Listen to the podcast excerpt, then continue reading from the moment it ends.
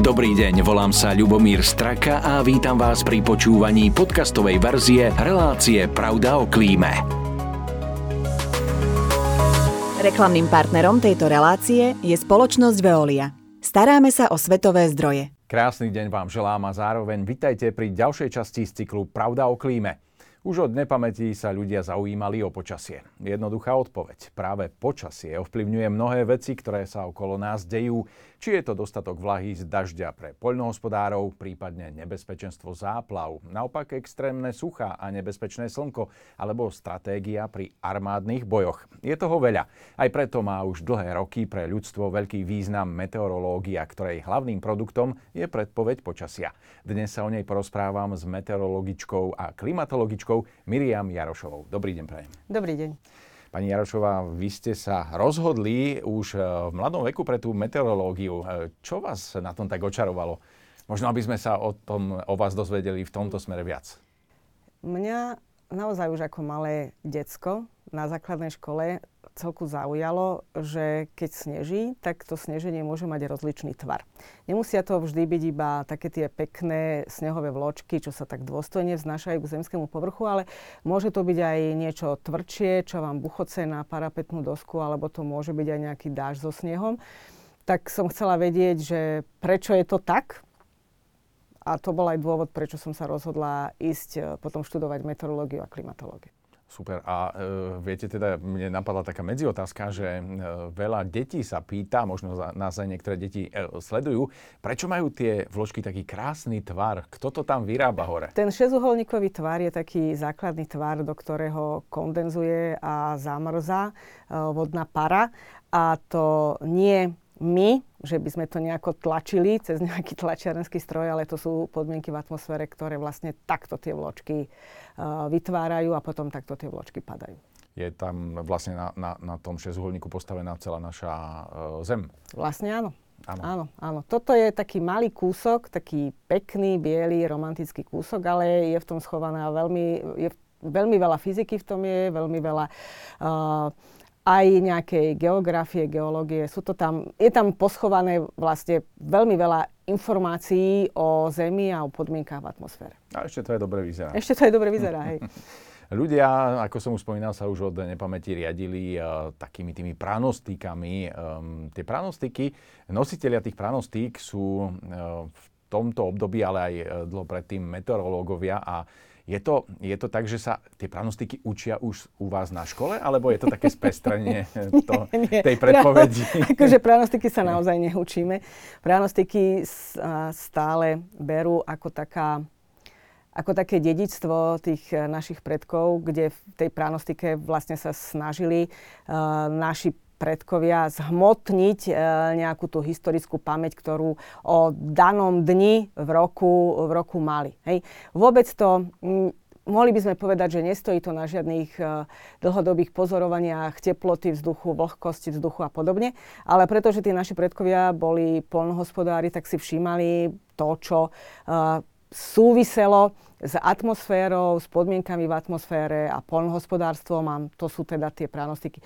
Mnohé sa dajú použiť ako na spestrenie, ale nejakú, že by sme podľa toho robili predpoveď počasia, to teda naozaj nie. To, to nie. nie. A keď sa bavíme o tých pranostikách, tak uh, možno skočím aj do takej uh, ďalekej budúcnosti, myslíte si, že niektoré z tých pranostík už vypadnú z, z toho, e, čo skutočne reprezentovali, že už to nebude platiť? Niektoré tie pranostiky naozaj sú skôr výsledkom pozorovania v tej, teraz to tak poviem, v tej chladnejšej časti. Chladnejšia časť sa berie ako čas, kedy ešte nebolo naše počasie tak ovplyvnené a naša klíma teda tak ovplyvnená klimatickou zmenou. Um, môžeme sa baviť napríklad o, o troch zmrznutých. Hej, že traja zmrznutí, Pankrát Servác, Bonifác, ktorí teda prichádzali ešte ako taký vpád studeného vzduchu po už pomaličky sa dvíhajúcich e, denných teplotách, tak zrazu teda prišiel skok.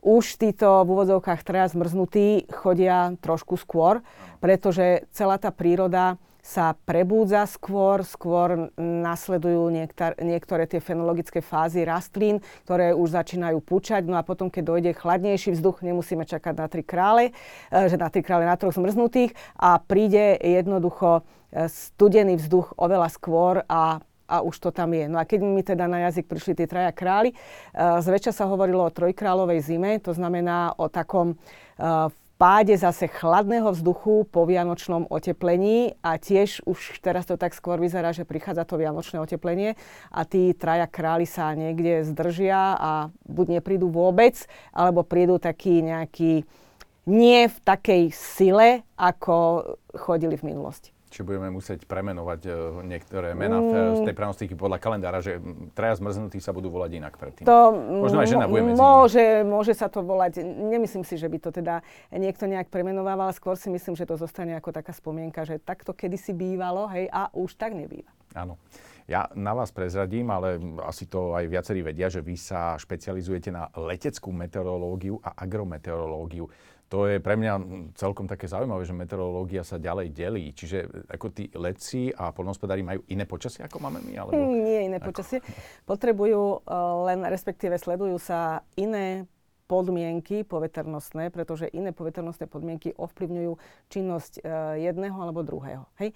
Napríklad tá letecká meteorológia, tá sa zaoberá napríklad e, aj možnosťami vzniku námrazy v oblačnosti alebo na zemskom povrchu, pretože námraza je veľmi dôležitý limitujúci faktor preto, aby vlastne lietadlo mohlo odletieť alebo mohlo mať také tie štandardné e, podmienky pre svoj let. E, rovnako napríklad v leteckej meteorológii je problém hmla, alebo znížená dohľadnosť, pretože keď sa lieta na VFR, to znamená na viditeľné podmienky letu, tak musíte dovidieť na uh, zemský povrch na to, aby vám tie, uh, jednoducho teda poviem, tie svetlá, pozičné svetlá, ktoré sú na letisku, aby vám ukázali, že ako máte držať smer.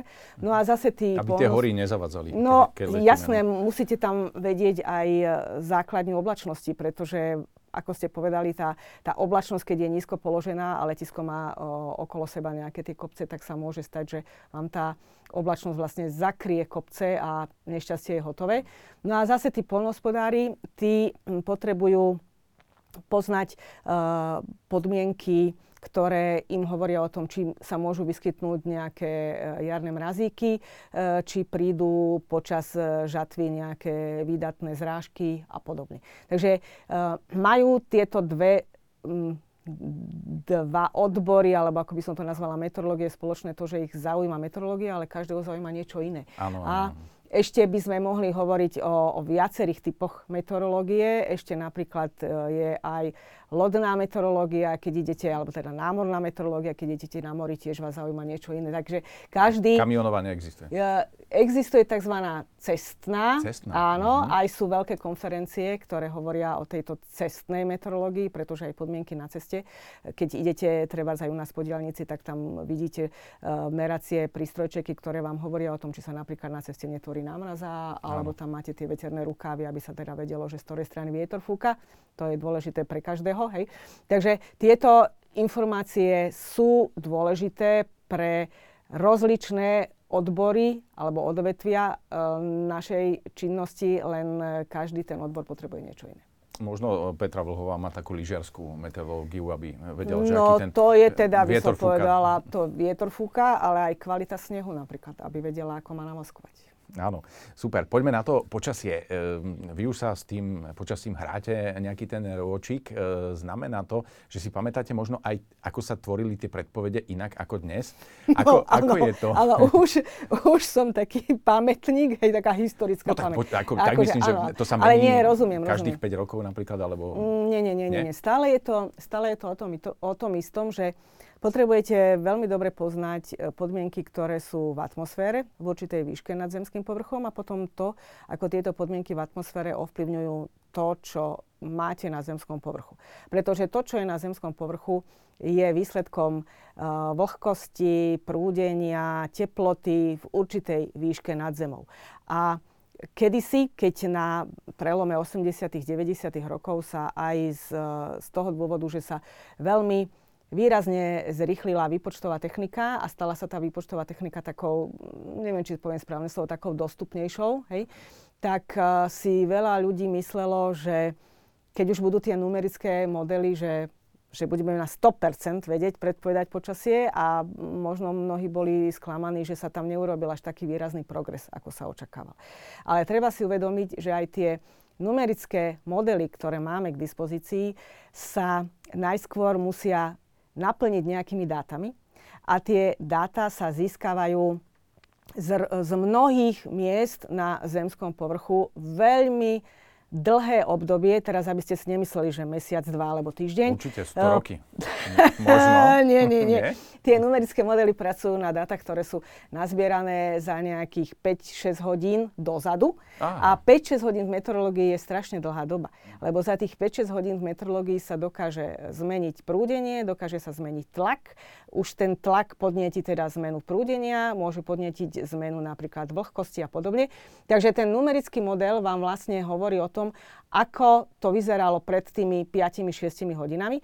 A musí tam byť ten meteorológ, ktorý správne prečíta výstupy z tohto numerického modelu. A ešte si treba zobrať do úvahy takú vec, že naše Slovensko je veľmi členité, to znamená, že každú chvíľu nejaký kopec a potom zase každú chvíľu nejaká dolinka. Takže treba ešte uh, vedieť, pripraviť tieto numerické modely aj pre špecifické podmienky, ktoré Slovensko má. Uh-huh. No naozaj sa môžeme stretnúť na Slovensku s predpovediami, ktoré v istých mikrolokalitách neplatia. No samozrejme. Neplatia, pretože každá tá mikrolokalita má... Ovplyvňuje inak. Presne. Uh-huh. Má svoje vlastné poveternostné podmienky a ten model, ktorý je urobený pre určitú zhladenú nadmorskú výšku, vám nevidí ani nič, čo je pod tým, ani nič, čo je nad tým. A preto niektorí sú treba prekvapení, keď si otvoria nejakú aplikáciu a a čo Jasne. to je? No a ešte teraz čakám otázku, že a ktorá je najlepšia tá aplikácia? No ja viem presne, ktorá je no, najlepšia, no, lebo ju používam. No. A dokonca je to také no. pre mňa až divné, že Norom to vychádza lepšie ako mnohým iným, ktoré majú slovenský základ tie aplikácie. Škoda, že som sa s vami nestavila, lebo by som teda, by som bystož povedala, že asi poviete norskú aplikáciu. Áno, áno. Dobre. Tak to je taká naj, najvyužívanejšia. Áno. Tak teraz, keď uh, ideme do jesene a bude bude sa objavovať často ranná hmla alebo nízka oblačnosť, tak sa potom pozrite, že či vám tá norská aplikácia bude takisto dobre fungovať, ako vám fungovať. A to je taká letná skôr mm, aplikácia. Je to skôr taká aplikácia, ktorá uh, nechcem povedať, že neberie, ale nevie celkom dobre zanalizovať tie, tie aktuálne podmienky, ktoré sú, pretože tiež berie tie údaje niekoľko hodín uh, staré, teda niekoľko áno, hodín áno. dozadu a tie lokálne podmienky, ktoré sú napríklad v Bratislave, že sa vy, môže vytvoriť hmla alebo nízka oblačnosť, alebo Lučenec, alebo Žilina, alebo v potatranskej oblasti nie celkom dobre vie zachytiť. Uh-huh. No, všimol som si to, keď som bol niekde okolo Liptovskej Mary, tak ona má úplne svoju mikroklímu Mikro... inú hej, ako hej. Napríklad predpovede pre Liptovský Mikuláš. Uh-huh. Takže, e, a, a vyššie tie hory. Takže to, to áno. Ale ako e, dopredu sa dá to počasie predpovedať? Koľko dní? Alebo sú, je to len predvídanie? Sú to nejaké isté predikcie? Alebo je tam aj istá presnosť? No, v každom prípade je to predikcia a čím idete Eh, ďalej dopredu, tak tým tá predikcia musí byť všeobecnejšia. Hej? Keď Samozrejme. ideme do nejak, na nejakých 72 hodín dopredu, to znamená na nejaké 3 dní dopredu, sme schopní povedať aj teplotný interval, ktorý bude, či už nočná teplota alebo denná teplota, vieme povedať smer a pravdepodobnú rýchlosť vetra, aj množstvo pokrytia eh, oblohy oblakmi. Ale keď ideme ďalej dopredu, tak už je ten už je tá predpoveď taká všeobecnejšia typu, že očakávame uh, treba z veľmi podobný charakter počasia ako v uplynulých dňoch, alebo uh, príde k zmene, k ochladeniu, k otepleniu, ale už nejaké presné hodnoty teploty vzduchu sa tam jednoducho nedajú. A keď si niekto povie, že že taká sezónna predpoveď, to znamená predpoveď na eh, jar, leto, jeseň alebo zimu a že, uh, že vlastne aj tá sa robí, áno robí, ale tá sa robí vyslovene experimentálne áno. a vyslovene to treba brať s veľmi veľkou rezervou, pretože tá pracuje trošku na iných, uh, iných meteorologických údajoch, ako pracujú tie, tie každodenné predpovede počasia. Áno, mali sme e, tu v relácii aj pána, ktorý povedal, že e, veľkým ovplyvňovateľom toho počasia sú aj niektoré prvky, ktoré stvoril človek. Či sú to napríklad fabriky, ktoré produkujú extrémne teplo Áno. a menia tú mikroklímu, alebo sú to aj e, tak obdivované veterné elektrárne, ktoré zase zmenia smer vetra alebo rozbijú ho alebo takéto veci. Čiže, čiže človek istým spôsobom tiež zasahuje do toho počasia, najmä čo sa týka nejakých mikroklimatických zmien. E, máte pravdu a najlepšie sa to dá dokumentovať na veľkom meste. Už mesto ako, ako Bratislava e, má oveľa iné teplotné podmienky v strede mesta, ako sú na okraji. A to si všimol už Johann Gregor Mendel, ten istý Mendel, ktorý, uh, ktorý tam sa snažil hrach nejakým spôsobom krížiť, ale on bol zároveň aj veľmi významný uh, meteorológ a klimatológ tej doby. Takže on už si to tiež všimol, že keď mal meteorologickú stanicu na, v, v tom svojom opáctve, kde, kde bol a opáctva e, na okraji Brna mali úplne inú teplotu, úplne inú vlhkosť vzduchu a on bol prvý, ktorý vlastne ako povedal, že, že veľké mesta ovplyvňujú počasie a ovplyvňujú jednotlivé prvky v počasí a s tým sa musí teda do budúcnosti rátať. Takže to už 200 rokov dozadu vedeli. Áno. No, za tých 200 rokov sa aj tá forma e, interpretácie počasia zmenila na televíznych obrazovkách. Dnes, keď si zoberieme také komerčné televízie alebo aj verejnú právnu, tak je to, je to show pre tých ľudí.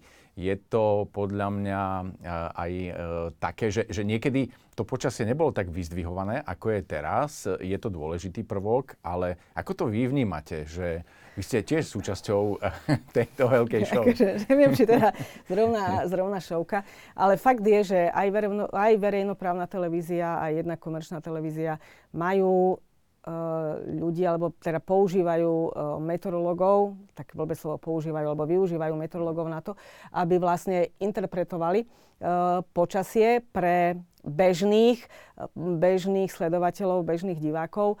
Uh, je to na tej interpretácii vidieť, že sa trošku vyznáme, tak toto poviem, Eh, možno nevyzeráme až tak reprezentatívne, neviem. A stali ale... ste sa moderátormi, ako úžasne obdivujem. No, ako áno, ale snažíme sa, snažíme sa to počasie eh, podať spôsobom, aby každý tomu rozumel, pretože ja viem, že si ľudia myslia, že však to je také jednoduché a potom, keď eh, chce niekto študovať meteorológiu, tak zistí, že musí aj matematiku, aj fyziku, aj výpočtovú techniku, aj cudzie jazyky, že je to veľmi komplexný, eh, komplexný problém, eh, ako interaguje atmosféra so zemským povrchom. Takže my sa snažíme to dávať spôsobom, síce odborné veci, ale tak, aby tomu, aby tomu naši diváci rozumeli.